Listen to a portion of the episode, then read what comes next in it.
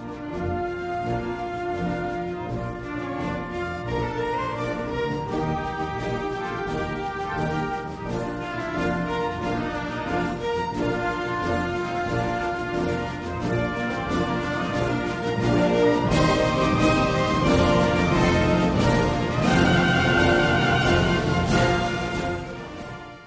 Welcome back to the Christian Soldier Podcast. I'm your host, Robert Spurbeck. Thank you for joining me for another episode and another week. Praying your week goes wonderful. And I hope that these episodes recently have been a blessing to you, help you understand uh, what we've been dealing with in the area of Mormonism. And uh, we hear a lot about Mormonism. We hear a lot, um, uh, maybe you've run into a Mormon missionary, maybe you've uh, have a friend that's Mormon. Uh, wonderful uh, ethical, uh, moral people. And you're like, well, wow. And we see that exterior, it's like, well, what could be really wrong with that? You know, let's let them believe what they want to believe, you know, and, you know, are we really sure that, uh, you know, they don't have the true gospel and, and the truth? Well, we've been looking at, I hope that this has been helping you open your eyes a little bit, unpack some things about some core beliefs that Mormons believe and uh, some of these things that we're looking at, the Mormons are not very open on the face about some of these things because they know, uh, just to be honest, how crazy some of these things sound. Uh, and also how uh, contrary to the Bible many of these things are. Uh, and so today we're going to talk about um, the Mormons' view of humanity. Uh, and uh, we've been looking at some things how they view the Bible, how they view God. So, kind of as we go through the core doctrines, your systematic theology. You have theology, which is the doctrine of God. You have bibliology, your your doctrine of the Bible. Uh, then you have uh, anthropology, uh, which is your view of uh, man and you know the origin of man and things like that. So that's what we're going to look at. We're going to look at humanity today, uh, and just uh, and know that Mormons view the origin of humanity much different than we do uh, much more, much different than what the Bible describes. And all of this is extra biblical. They don't have a shred of Bible for it, and the verses they do use, I'm going to show them to you today. Uh, but uh, the Mormons basically believe in three states of mankind. And as we looked at over the last couple of weeks, is that their ultimate goal is to achieve godhood. Uh, remember, God is created, Jehovah God is a created being, and that uh, he has had uh, spirit children uh, and Jesus being one of those, and also in that we all are uh, His spirit children, uh, in that there are three parts to the existence of mankind. The first is what we call, well, that well, what they call pre-existence, pre-existence, and so they believe that uh, we as people have existed uh, before we are physically born. We don't have any memory of this, uh, but that there is a time uh, where we live a life in pre-existence. Uh, some of this is rooted in you know, mysticism, uh, but that we have a pre-existence. So the very fact that we have made it through pre-existence, uh, and then we are in, um, uh, now we are in the second, uh, which is called they call mortality, the mortal stage. So we have been uh, in pre-mortality or pre-existence as a spirit child, uh, and then we have the mortal uh, section of our life where we're living here on Earth, and then there's post-mortality. So we're in the mortality uh, area of life. And what they believe is is that if we're living in this physical realm and living in the physical mortal world, we must have done a good job in the pre-existence and the pre-mortality and all this is in the progression toward godhood. Uh, so, and this is how we achieve salvation. This is the Mormon system of salvation. So, we did okay in the pre existence, so we're here now. Now we must do good. We don't have any memory of that, though. Uh, and then our members are wiped clean, and we're born into physical bodies here on this earth. And if we do good here, then we'll do good in the post mortality or the afterlife and eventually achieve godhood. And the way this is done in the mortal, or what they also call it the second estate, it's a time of testing. In order to become gods, Mormons must face and overcome physical temptation and trials. Um, because obviously as a spirit child in the pre-existence you can't be physically tempted because he or she has no physical body so the spirit children must take on human bodies and uh, and also believe these mormons are faced with an unbelievable list of requirements to progress toward godhood including repentance baptism church membership uh, innumerable good works temple rituals and uh, and other things and all of this is necessary in the Mormon system of salvation. So, post mortality, say that the moment a person dies, they go to, they enter the spirit world and they enter paradise. Non Mormons don't go to hell, they don't believe in a literal hell. Uh, they go to spirit prison, where Mormon spirits evangelize them in missionary activities. So, them doing their missionary activities here on this earth prepares them for their missionary activities uh, in the post mortality, the afterlife.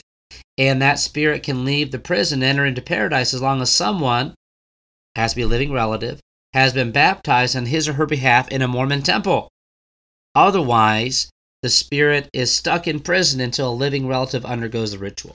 So that's why they, um, you know, they, the Mormons uh, get them, they get they go undergo baptism uh, first for themselves, and then they can get baptized again in a Mormon temple in a ritual that is to release uh, their um, their relative's spirit who wasn't a Mormon from the spirit prison, basically purgatory. So it's a it's a, it's a mixture of a lot of different things. It's mysticism, a little bit of Catholicism thrown in there for good measure, and you listen to this, and just just all it's unbelievably weird. It is strange, and if you know your Bible, and as a pastor, I, I study the Bible. Nowhere in the Bible, nowhere even closes any of this type of type of thing into that. None of it's in there. Not one shred of any of this. Uh, but they do say that Jeremiah 1 5 talks about the pre existence when God is talking about Jeremiah. Uh, when, uh, you know, before I formed, formed you in your mother's womb, I knew you. And ordained you a prophet to the nation. So this is talking about his calling. They believe that he's talking about uh, his pre-existence and that oh God is talking to Jeremiah about his pre-existence. No, he's talking about his calling. The context is he's talking to him that when he was in his mother's womb, God had a purpose for him and a calling to be a prophet to the nation of Israel.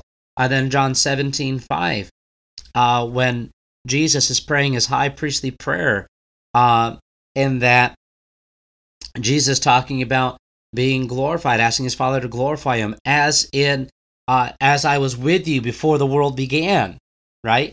Uh, so that is talking about oh that Jesus pre-existed uh, his uh, mortal state. Well, he did because he's God. He's eternally has been, eternally will be. But they believe that talks about pre-existence because remember what we learned. They believe Jesus is a created being and not uh, not the eternal God, not the very eternal God who the God of creation. So they don't see, view it that way. So of course that verse would talk about preexistence to them. But to us, we know what the Bible says. He says, I am the beginning and the ending. I said Alpha and Omega, the first and the last. Uh, the author and finisher of our faith. He always has been and always will be. Uh, and it's very obvious that nowhere in the Bible does it promote that we are gods or should be elevated to that position. Acts 14 is what we're going to looking at today. And when Paul and Barnabas came to Lystra, uh, and it begins in verse number 8, and there sat a certain man at Lystra, impotent in his feet, so he's a paralytic, being crippled from his mother's womb, he, who never had walked. The same heard Paul speak, who steadfastly beholding him, and perceiving that he had faith to be healed, said with a loud voice, Stand upright on thy feet. And he leaped and walked. Okay, so a miracle takes place. And when the people saw that Paul had what Paul had done, they lift up their voices, saying in, in the speech of Lycaonia, the gods are come down to us in the likeness of men. And they called Barnabas Jupiter and Paul Mercurius because he was the chief speaker. So Paul and Barnabas don't understand what's going on here because they were speaking in a language they were unfamiliar with. Uh, and verse 13, and the chief priest of Jupiter, which was before their city, brought oxen and garlands onto the gates and would have done sacrifice with the people which when the apostles Barnabas and Paul heard of, they rent their clothes and ran in among the people, crying out, saying, Sirs, why do you do ye these things? We also are men of like passions with you, and preach unto you that ye should turn from these vanities unto the living God, which made heaven and earth and the sea and all things that are therein, who in times past suffered all nations to walk in their own ways. Nevertheless, he left not himself without witness in that he did good, and gave us rain from heaven and fruitful seasons, filling our hearts with food and gladness. And with these sayings scarce restrained they the people that they had not done sacrifice unto them. So what's going on here is that Paul and Barnabas are after they're finding out that they want to do a pagan ritual and that they believe that Paul and Barnabas are the gods came down, the gods of the Romans, gods of the Greeks.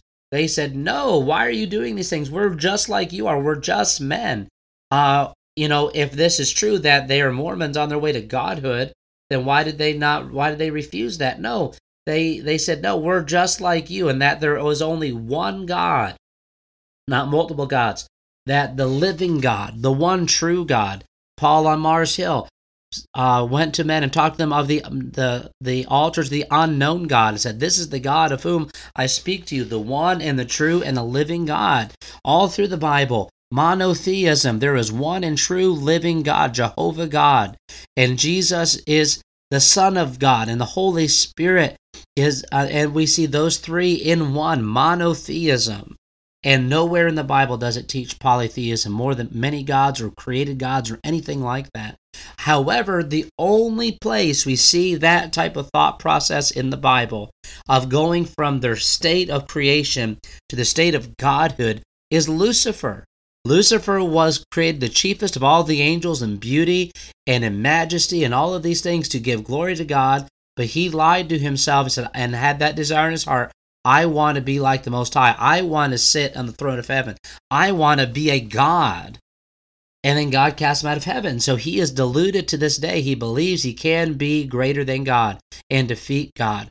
And that is where we see the roots of Mormonism, the roots of any religion that teaches you can become a God, come straight from the pit of hell. We see the lie given to mankind in the garden. And that is why Mormonism is so popular. Who doesn't want to be a God? Who doesn't want to be a ruler of their own universe? Who doesn't want that in their depraved, selfish flesh? Who doesn't want that? If that is possible. Obviously, it's not possible because the Bible says it's not, but that we're simply created to serve and love our Savior, Jesus Christ, and, and love our Heavenly Father who gave His Son for us, who loves us. That is the purpose of our lives. Not to be a God, not to be number one, not to do all these things, which unfortunately is the motivation for many, many Mormons because it is their system of salvation and it's a trap. That's why it's so popular because it is a trap that the devil has used since the garden and is used today. Uh, so that's something we need to consider. So let's think about that when you're talking to a Mormon. Remember, they even use the word the second estate or pre existence. Uh, you can take them to the Bible to show where we are created. That we there is nowhere in the Bible that talks about pre-existence. If they take you to Jeremiah one five or the book of John when Jesus is preaching his high priestly prayer, tell them no, that's not what this is speaking of. So let's have Bible answers for these things. So, but some of these things are just so ridiculous, so unbelievable. So, well, the Bible doesn't say that. Well, the Book of Mormon does. If we can do, if we can um, delegitimize the Book of Mormon into that it was that Joseph Smith was a was a con man, which he was. Uh, in these different ones, if we can just say this is what the Bible says, and the Bible contradicts the Book of Mormon, if we can get people back to the Bible, we can guide them out of this error. Well, thank you for tuning in, and I hope you've enjoyed this series. It's part number six in our series. If you haven't caught the other episodes, please go back and listen from the beginning because uh, all of this builds one on another, and I hope this has been a help to you. Uh, definitely reach out to us, info at tbckilleen.org. We'd love to hear from you. Thank you so much for listening, and I will see you next time.